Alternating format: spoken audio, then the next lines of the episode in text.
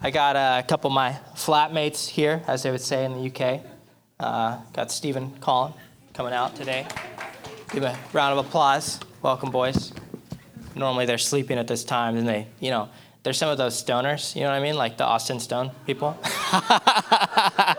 so they, they catch like the, what is it, 7 o'clock or 9, 9 p.m. service, you know, just roll out of bed and make their way over there 7 p.m. Man, yeah, so you're welcome for that, stoners. That's what it is. Um, I'm getting my notes organized. Would have done it beforehand, but it'd be like in front of worship, be super awkward Krista would have like knocked it down because she has anger issues. She doesn't. Um, I'll start my timer up here too. I, I have like a lock on the iPhone. I don't know if that's like an optional thing, but it always, you know, the screen goes blank. I'm new to this iPhone thing, and it just it drives me crazy. Like I'll be like opening a map and then the screen goes black. That's not useful to me. That's not useful to anybody. What, what good is that? I don't know. Anyways, uh, today we are going to talk about uh, Passover. We're going to talk about uh, Jesus, the peasant king. We are going to talk about primarily Palm Sunday, and it's going to be thebomb.com. So I'm really excited to share about Palm Sunday. There's a lot, a lot of just history behind it. There's so much just rich, beautiful history behind it that really brings it alive. And so today we're going to read a lot of passages, but we're going to kind of just crank through it. It'll be like a shotgun. There'll just be like all these different areas that we can hit and discover along the way. But ultimately, what we're doing today is we're reading a story. We're reading something historical, and there's going to be a lot of really good spiritual nuggets along the way. So we'll be able to kind of grab some things here, grab some things there, and I hope that you'll be really edified by it. But uh, first, what I'm going to do is just pray. Uh, before I do that, actually, um, I know all of you are coming in from different backgrounds today and just going through different things in your life. For some of you, like life is going really well right now. Things are busy, things are electric, the atmosphere is awesome. But for others, you've got worries and doubts and pains and just different anxieties and just stress going on. Um, some of you have walked in here today with perhaps even severe depression, anxiety. And the cool thing is, we, we, we love a beautiful Savior. His name's Jesus, and He is the answer to all things. He is the answer to our pains and struggles. He is the answer to our anxieties and to our depressions. He is the answer to our good days and to our bad days. Amen? Jesus is here, He's in our midst. And uh, Father, I just pray that you would teach us today. Lord, I don't have the most profound spiritual words, but God, I do pray that your spirit falls upon me right now and just edifies this body, edifies me, God, that you would speak to us through your scriptures and that Jesus, your name would be known here today. Father, that people would experience freedom that comes in you, God. People would experience revelation that only comes from your spirit that people would be led to the truth today. People would be released from chains, God, chains of brokenness, chains of grief, chains of sin, God, chains of past mistakes, God, that those chains would be broken and we would be a, a people that are set free. So, God, come into this place right now. Speak to us. We humbly ask you that you would teach us today. We humbly ask you that you would change us today, that you would edify us today, that you would inspire us today. Jesus, we are here to exalt you as King. We love you, Jesus. Amen. So Palm Sunday is pretty interesting. There's a lot of like pictures floating around online, and so I had a lot of fun with this little first bit. It's just finding different pictures that really describe Palm Sunday. So we've got our first one, and we've got this Jesus. That guy's not Jewish. I can tell. You know, that's an interesting picture. If you're squinting right now, your eyesight's really bad. Um, but uh, that guy's not Jesus. Um, it's definitely uh, looks like uh, interesting uh, European uh, descent, Caucasian perhaps. But uh, let's go to the next one. This guy, we got a troll here. Someone has developed a troll, so a little meme, in other words. It says, Thou shalt not steal, hinting at Jesus stealing a donkey. Uh, you know, whoever gave the donkey to him, I don't think he stole it. Stole it. That's not that's not in there. But uh, that's an interesting Jesus. He's he he looks like one of those stoners, probably. You know, goes to the nine o'clock service. Uh, next next slide. This Jesus, okay, very Renaissance here. He's actually got a halo around his head, or perhaps that's just conveniently where the sun is located. But either way, there is drama, drama happening here. And uh, we actually, it looks like there's a lot of Greeks in there. Um, so that's interesting, you know. Got a lot of Greeks putting down flowers and palms, and we've got the, uh, the, the blanket they're, they're draping for him. But then his posture is really interesting in this one you'll get a lot of information about how people view Jesus by how they do his posture here. And he's kind of walking in like, yeah, praise. You know, like, I don't know. They're shouting like Hosanna and stuff. He's like, oh, this is good. you know, I don't know. It's kind of interesting. And look at how the donkey's walking, by the way. That is not how donkeys walk. I grew up on a farm and there were plenty of donkeys around. They look lazy. They look tired and weary. Like you've seen Eeyore, right? Everyone knows Winnie the Pooh's best friend has a severe case of depression. That is not this donkey. This donkey looks kind of serious and determined, but he's like very muscular. Uh, so I, I don't know about that one. Let's go to the next one. This one. This one's funny. So we have uh, yet another impression of Jesus here, uh, Palm Sunday. The people are like, yeah, that's great. I love this guy on the front right. He's like, oh, this is the best thing. I don't know. He's like super excited. And then if you look way back there, a lot of times when I pull jokes, this is the face that Gretchen gives me. The very right back of that photo, you've got this guy and he's kind of like, hey, what's going on? you know, he's just kind of there. Um, this guy who's behind the donkey, I think he actually just got kicked. Uh, you can see there's, there's the beginning of a face of pain happening. so I think the donkey kicked him, and then we do have an accurate donkey there. So I do like that. Jesus kind of mellow here. But you know what? The Jesus kind of reminds me of something. Let's go to the next slide. I think that's more so the Jesus. Go back to the last slide. You see the comparison? And now back, back, back. Yeah. I think we've got a surfer dude, Jesus, and he's riding into town like, "What's up, guys?" So definitely, the, go back to that slide. This one had to have been developed by Calvary Chapel. It's just hands down. If uh, if you're not a Christian, you probably didn't get that joke, but uh, they're just a bunch of hippies. That's all. Um, we love them. Next slide. This one, this one I actually like. And I'll probably, I like it so much, I'll show it to you later today. But this one, we've got Jesus. He's kind of happy. We got these people. We actually have kids. Come on. We got a bunch of Israelites. They got kids running around. The scenery is a little more accurate. This is probably from some, uh, you know, movie that it's like an absolute heresy. But I, I don't know. I was just on Google. But this looks great. So I like this. I like the way they're draping things, the palm trees. we, we actually have a Jesus that looks like what a Nazarite would have looked like. So that's good. Jesus of Nazareth, right there. But uh, let's, let's dive into our main passage today. And uh, let's clear up what Palm Sunday is, what it looks like. Let's go ahead and pull that up.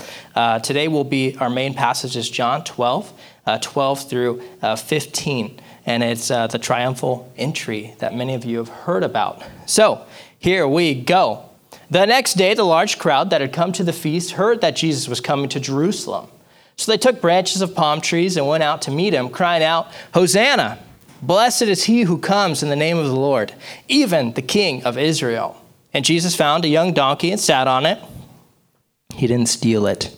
And just as it is written, Fear not, daughter of Zion. Behold, your king is coming, sitting on a donkey's colt. Okay, so we've got our main passage. Uh, what we're going to do is walk through the story kind of beforehand, and we're going to answer a few contextual questions. The questions that we're going to answer number one is what happened leading up to this red carpet moment? The atmosphere is pretty crazy. People are going wild. They're shouting Hosanna. What happened leading up to this? Secondly, what feast were they attending? It said they were attending a feast or the feast was drawing near. And uh, also, what do the palm trees and the shouting mean? Why a donkey? So we're going to walk through and first go through what happened before the red carpet. What happened before this spectacular day and that's going to give us some really just rich information. And uh, there's going to be all these keys along the way that really build this scene, that build what's happening here and what people are anticipating here. So, first, what happened before the red carpet? Jesus actually made uh, several I am statements. He declared who he really was. And the first is that we see that he said he was the bread of life. So, in other words, he's the substance of life. So, Jesus, he didn't just come and walk the earth claiming to be a man. Some people say Jesus never claimed to be God. That is not true. Jesus claimed to be God, and ultimately, that's why he was crucified. They said, You're claiming to be equal with God. You're claiming to have the same status as God, and we don't believe you're the Messiah because you didn't come in the way that we thought you would come. But Jesus declares several times, several different things. Uh, first of all, he declares that he's the bread of life. Secondly, he declares that he is the light of the world. And uh, third, making sure the slide's up there. Thank you, Aaron. I am the door of the sheep. I am the good shepherd. And then fifth, I'm the resurrection and the life. These are the statements that he declared before this scene. So there, there are a few more. If you're interested, talk to me later. They're good ones. Um, but the bread of life, the substance of life, I'm the light of the world, Jesus declares and, and proclaims that there is this, this darkness over the world, and that he's the key. He's the answer. He's the transformer. He's the revealer. The door of the sheep is an interesting one. Shepherds of that day would actually basically literally lay down in the middle of this, this rocky kind of uh, fenced off area and they would guard that door to make sure their sheep aren't going out but also to make sure nothing's coming in and so he declares to be that, that door for his people and then also i'm a good shepherd i'm a good god i'm a good messiah i'm a loving messiah and then I'm the resurrection and the life. That's one that I want to camp on because it's right before this event that's taking taking place on Palm Sunday. And so let's talk about Lazarus for a little bit, where that I am the resurrection and the life comes from. This is, this is really cool. Um, so, what we see, if we pull that up, this is where he declares, I'm the resurrection and the life. This is where we hear the story of Lazarus, the man who was raised from the dead. And uh, we'll start off in 17. It says, Now when Jesus came, he found that Lazarus had already been in the tomb four days.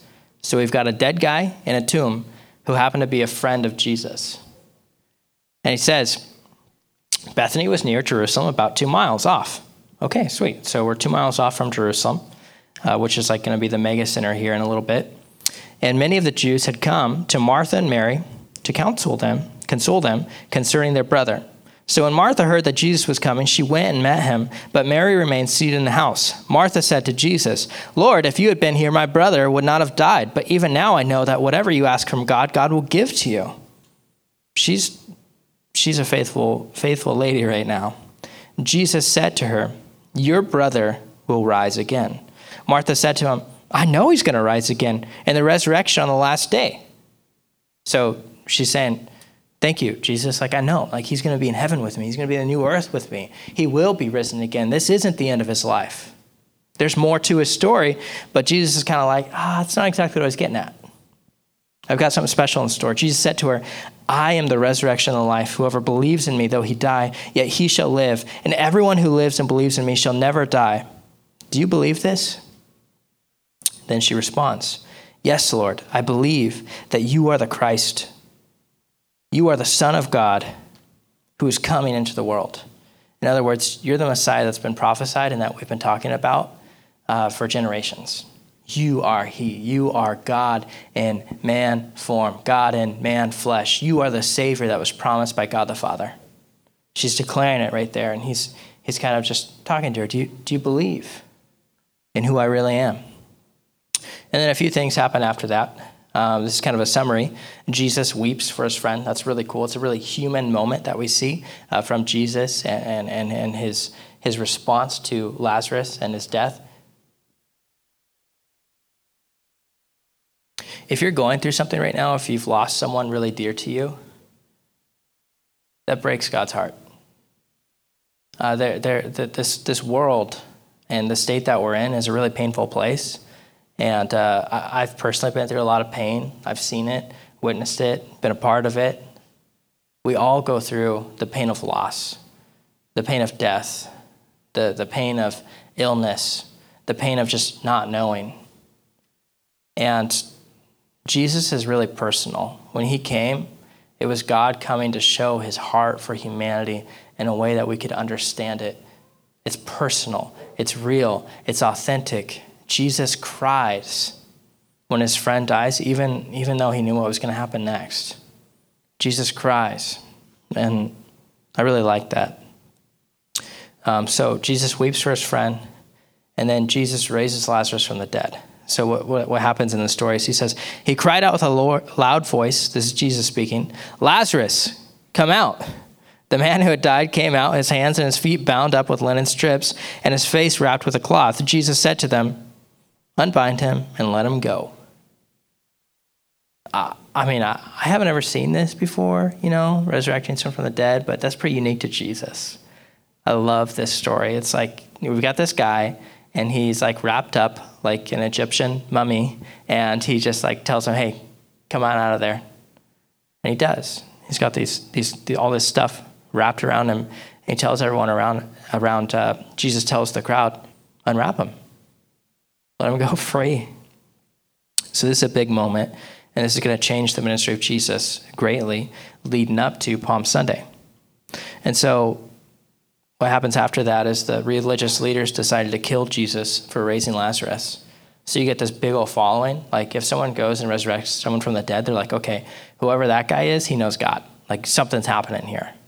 And so Jesus, who resurrects this man, um, a lot of talk happens. And uh, ultimately, that goes all the way to the chief priest. And they gather a council and they say, What are we to do? For this man performs many signs. If we let him go like this, everyone will believe in him, and the Romans will come and take away both our place and our nation. From that day on, they made plans to put him to death. Jesus, therefore, no longer walked openly among the Jews, but went to uh, basically another region, and he stayed there with his disciples. So now Jesus is kind of on the low key for a little bit. He's got these people who are out to kill him. And uh, it's all because he rose this guy from the dead, and people began to believe in Jesus. That's that's crazy. Um, like people are really like there's a very real enemy, and he doesn't want you to have victory. He doesn't want you to celebrate. He doesn't want you to have freedom. He does not want you to experience the freedom, life changing power of God. That enemy's after to get, he's, he's out there to get you. And here, it's definitely working through people, through men, to ultimately put Jesus on a cross. And they they put a, the hit on Lazarus, as well as we'll read in a, in a few moments. So we have this, this, this Lazarus thing happening uh, before this red carpet moment. Next, we have uh, Mary, who anoints Jesus. And so we'll read through that really quickly. Um, six days before the Passover, Jesus therefore came to Bethany, where Lazarus was, whom Jesus had raised from the dead. So they gave a dinner for him there. If someone raises you from the dead, like there's like a custom, this is across all cultures, that if someone raises you from the dead, you should probably throw them a party, you know, at least feed them. So that's what's happening here. Nothing complicated there. Like, oh, that was pretty cool. Like, thank you. Here's some roast beef. I don't know what they made here's some matzah, you know, like sweet. So Jesus is like walking happily. Anytime you see Jesus in the scriptures, like normally he's walking towards food. I kind of find that real big connection with Jesus. Like he loves food, I love food. If there's food somewhere like Easter next week, here's your Easter plug. Like you know, I'm going to be there because brisket's going to be there. So Jesus is going to be there, and uh, I just want to be ultimately where Jesus is going to be, and He's where the food is. So that's where I'm at. So yes, Gretchen, I will have another taco uh, because Jesus, right? She was like, You're going to eat more? Yeah, I'm going to eat more. Like, food is great, it's the best thing. Um, except for dairy, that will kill me. Dairy will kill me. Don't serve me dairy, it'll kill me. I'll die. And then we'll need another Lazarus moment. And yeah, anyways, uh, let's get back on track. So they give a dinner for him there, and Martha served, and Lazarus was one of those, reclining at him with a table. So Lazarus is now reclining at the table. Uh, you sat at a table much differently. It's like kind of like this chill atmosphere where you're not in a hurry. You're not just going to eat and then leave. Like you are laid back and eating your food and having a good time. Again, that's how I like to dine. Like, man, don't don't stand up and eat. Like, sit down, enjoy it a little. I go to restaurants by myself, by the way, and I love every part of it. Every part of it. It's so good. I just sit there and just eat that delicious Chinese food. Chinatown, that's where I'm at most of the time. And so uh, Mary, therefore, takes a pound of expensive ointment made from pure nard and anointed the feet of Jesus and wiped his feet with her hair. The house was filled with the fragrance of the perfume, but Judas Iscariot, one of the disciples, he who was about to betray him, very specific information, I love that, said, Why was this ointment not sold for a hundred denarii and given to the poor? He said this not because he cared about the poor, but because he was a thief, and having charge of the money bag, he used to help himself to what was put in it. Jesus responds, Leave her alone, so that she may keep it for the day of my burial. For the poor you will always have with you, but you will not always have me. So we have Mary. She's anointing the feet of Jesus. In other words, she is washing his feet. So imagine walking from town to town in your sandals, like your feet are going to get very dirty, especially if it's a wet day. And so you not just walk into someone's house with these dirty feet, someone would wash your feet. She chooses to do this for Jesus, recognizing who he is and wanting to serve him in the way that normally a servant would. Not only does she wash his feet, she gets this very, very expensive, very, uh, like this would take up some time to save up for, or be a very expensive, like wedding gift, or somehow she came across this stuff and washes his feet with like this this beautiful fragrance. And then I don't know if like she was out of dish towels, if they just didn't get to it that day, but she washes her washes his feet with her hair. Actually, an amazing uh, sign of like supremeness, like saying, Jesus, I'm seeing you above everything. Like you you even get your feet to be dried with my hair. Like that's a pretty cool thing to do.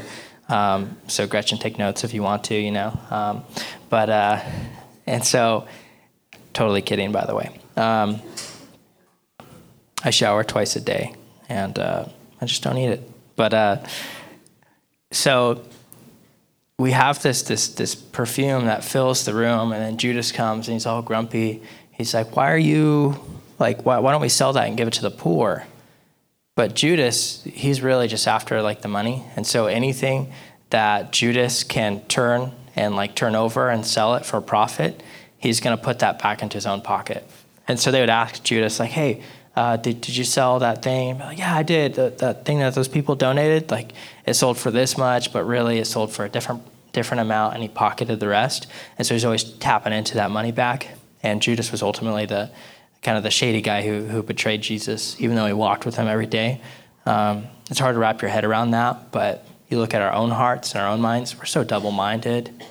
Man, there's a lot of people um, like we all struggle with it to some extent. We worship Jesus one day, but the next day we walk away from him. Um, Judas is a really interesting story because of that. And so uh, he responds in a really interesting way, and he's, he's hinting at what's about to come, um, and that this fragrance is filling the room. He says, "No, we need to hold on to this stuff, this this, because she she's actually going to prepare me for like burial." Whoa, what? We're about to lose you? Yeah. She's going to hold on to this for my death. So it's a very serious moment when he responds that way, but it also shows us and gives us what's going on in Jesus' head. If you've been given an amount of time to live, your mind goes crazy, it goes wild. Um, I can't imagine the things that Jesus was, was thinking about. And then, as like an insult to injury, he's got this guy who's trying to steal some more money from, from the ministry. Um, so next, what we have, so we have that anointing um, and, and Jesus foreshadowing his death, and we just talked about Lazarus as well. Next, what happens is there's actually a plot to kill Lazarus, and so this is all pretext, right, leading up to our main passage. Um, and so this is the plot to kill Lazarus, which reads When the large crowd, this is verse 9, of the Jews learned that Jesus was there, they came, not only on account of him, but also to see Lazarus. They want to see this guy who's resurrected from the dead, whom he, is raised, whom he had raised from the dead. So the chief priests made plans to put Lazarus to death as well, because on account of him, many of the Jews were going away and believing in Jesus. So you have this big old revival, and you have this hit on Jesus, and now they realize Lazarus is an issue too. Lazarus is telling everyone, I was dead and now I'm alive, and this is a big, big time issue. Did Jesus really raise Lazarus from the dead? Was he truly dead? If you are able to have enough faith that God could create the entire universe and there's an intelligent designer behind everything you see and that everything works specifically the way it does in unison because of God, then there is no problem believing that Jesus can raise a dead guy to life. If he's the author of all things, if he is the author of everything you see, if that sun rises in the morning because God put it there, because God put it into being, because God's word spoke it, Jesus can certainly raise a man from the dead. Not only does he have the keys to life and death, he himself would later resurrect. It wasn't just for Lazarus, it's for Jesus as well. Can Jesus really rise from the dead? Yes, absolutely. He is the power over life and death. That's why he's our only hope, our only salvation. Can I get an amen? Good little nugget right there, right? Let's hop back over to our main passage the triumphal entry. So now we're, we're here, and Jesus is going to enter this town, and um, there's all these people, and they're getting ready for this feast during Passover. And uh, we'll just read it again because we're back at it. John 12, 12 through 15. The next day, the large crowd that had come to the feast we're going to talk about that, heard that Jesus was coming to Jerusalem. So they took branches of palm trees and went out to meet him, crying out, Hosanna, blessed is he who comes in the name of the Lord, even the King of Israel. And Jesus found a young donkey and sat on it, just as it is written Fear not, daughter of Zion. Behold, your king is coming, sitting on a donkey's colt.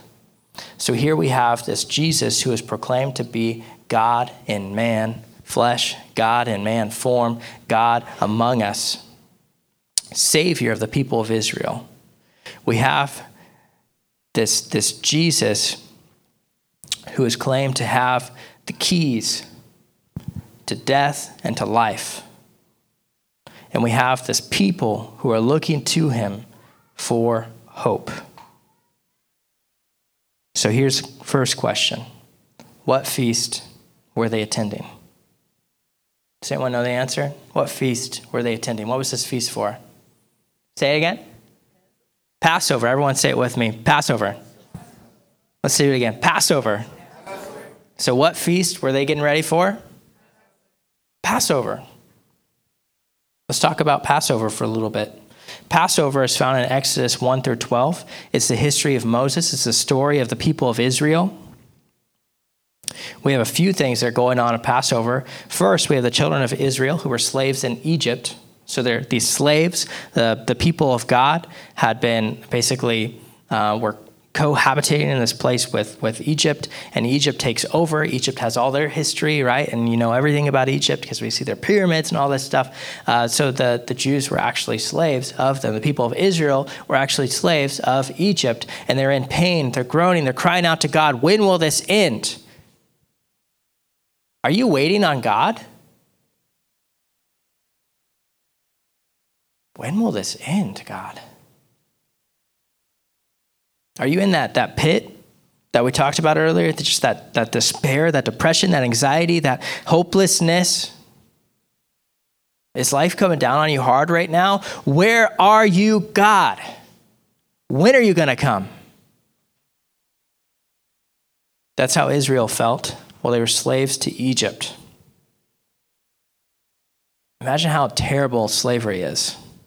Some of you are like, my boss is a slave driver. My boss is here right now, so I won't say that. Um,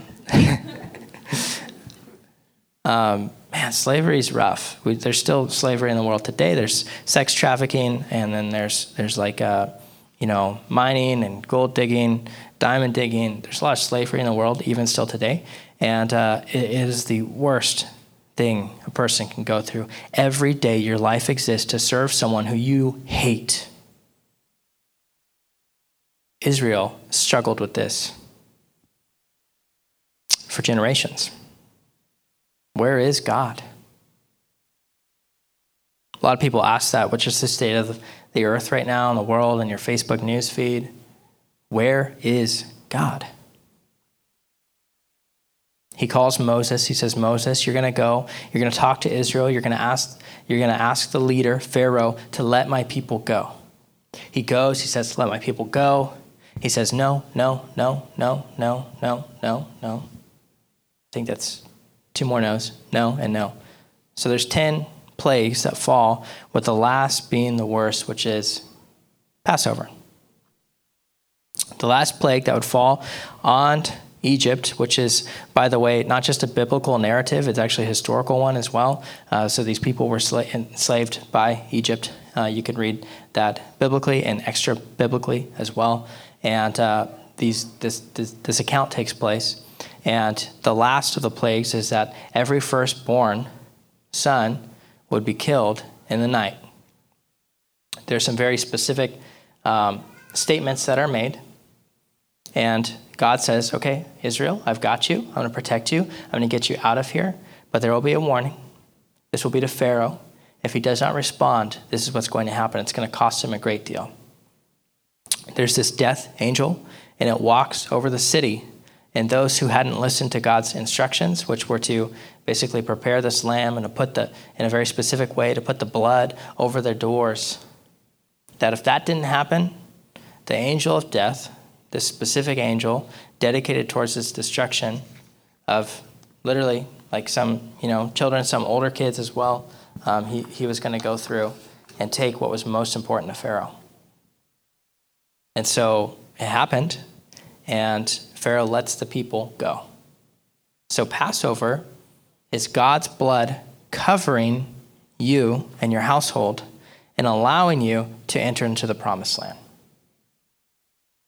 The story of Passover is the most important holiday Jewish people celebrate because it's a story of God working in their lives, delivering them out of slavery and being in their midst and providing a way out. And it was only through the blood of the Lamb.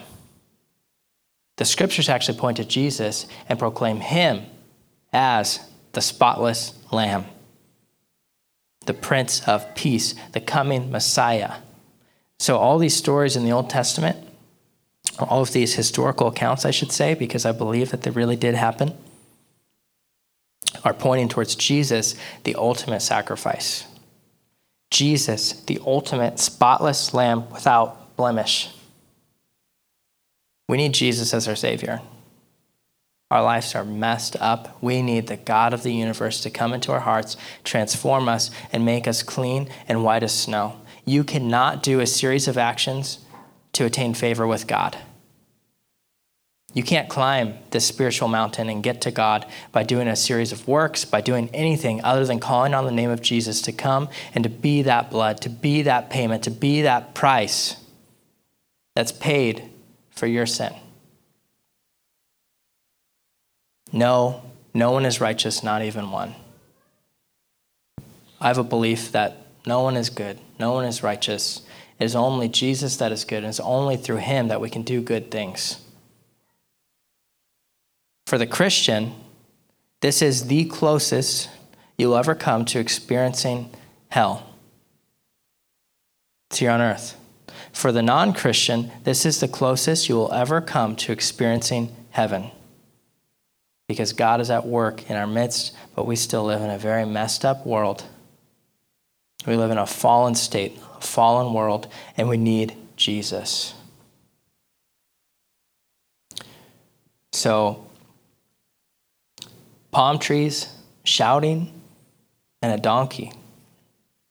What's going on there? what's taking place during this, this image up on the screen. What's taking place is you have these people. The atmosphere is electric. We've got these palm trees. They symbolize nationalism, power, military strength. They're shouting, they're shouting Hosanna, which is save us, come now. And as a king, if you were a king and you entered the city on a horse, it meant you came for war. But what he's doing is contradictory to what they're shouting, their nationalism. He's coming on a donkey. If you're a king and you come on a donkey, a colt, it means you come for, for peace. Let's get in the heads of these people. They're preparing for Passover. They're getting these lambs ready. They're getting these, these herbs ready, the bitter herbs. They're preparing it in specific ways, and they are getting ready to remember the most important holiday of the year. Think about Christmas, think about Easter. They're getting all ready. They're inviting their family. They're going to make a trip to Jerusalem. Along the way, they've decided to seek out Jesus, who they've heard. They've decided to see if Lazarus is truly alive and they are looking to him, shouting, Hosanna! Save us, save now, is the literal translation. Blessed is your name. They're, they're shouting these things. It's referencing Zechariah 9 9, which was written, I believe, 500 years uh, prior, Rejoice greatly, O daughter of Zion. Shout aloud, O daughter of Jerusalem. Behold, your king is coming to you. Righteous and having salvation is he, humble and mounted on a donkey, on a colt, the foal of a donkey. So now they are, they are remembering Scripture and looking back to Scripture. They're understanding that Passover is about Jesus at this moment, but what are they shouting for? Jesus, come and destroy the Romans. Now is our time. Now we will not suffer anymore under the Romans. You will conquer them. Jesus, we're shouting for war, and you are a king. But here he is on a donkey. What? Remember that confused guy in like the background? Not on this one, it was on a different slide. What? He's like, wait, why are you on a donkey if we're shouting for war? That guy who looked like he got kicked by the donkey. He's like, what? This doesn't make sense, you know? Jesus didn't come for war. Jesus was the Prince of Peace. He came as a humble sacrifice so that you and I might have a new life, free from sin, spotless, without blemish, that God would no longer remember your sin. He would cast it as far as the east is from the west, that every day you would have a clean slate and you would boldly be able to go into Jesus' kingdom and He would love you and tend to you and care for your needs and walk you through life. If you have this, this, this, this idea, again, I want to hit it hard. If you have this idea that you can attain righteousness or salvation, or if you can clean up to get right with God, you are wrong, dead wrong. Jesus didn't come that way. Jesus blew all of our expectations out of the water. He came in a humble manner, He came as a servant. He said, I did not come to serve, sorry, I did not come to be served, but I came to serve. If you can grasp that, that God came to serve you, you're going to lead a lot differently. You're going to love people a lot more sacrificially. You're going to love your spouse in a whole new way. You're going to love your kids in a whole new way. So we have a lot of going, a lot of, a lot of different things going on the way they were shouting. Um, in sports, I think it's called a round. Um, you have like one side of the stadium shouts one thing, the next side shouts the other thing. Hosanna! Hosanna! Then the other the others shout, you know, referencing either the psalm or blessed is he, blessed is his name, son of David, son of God. And so they're going back and forth. The atmosphere is electric. They're laying down these palm trees, and they believe that Jesus is going to take over the Romans.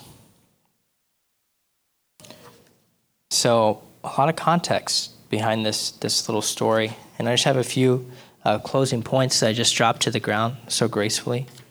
Um, man, what does all this say about Jesus? First, it says that he's the resurrector of life, that there is no other God besides him. 1 Timothy 2 5 says this For there is one God. There is one God, and there is one mediator between God and man, and that is Christ Jesus. Isaiah 44 6 says this about Jesus um, Thus says the Lord, I'm the first and I'm the last. Beside me, there is no God. Specifically, Isaiah would reference to Jesus. Uh, this is God the Father speaking. I'm the first and I'm the last. Besides me, there is no other God.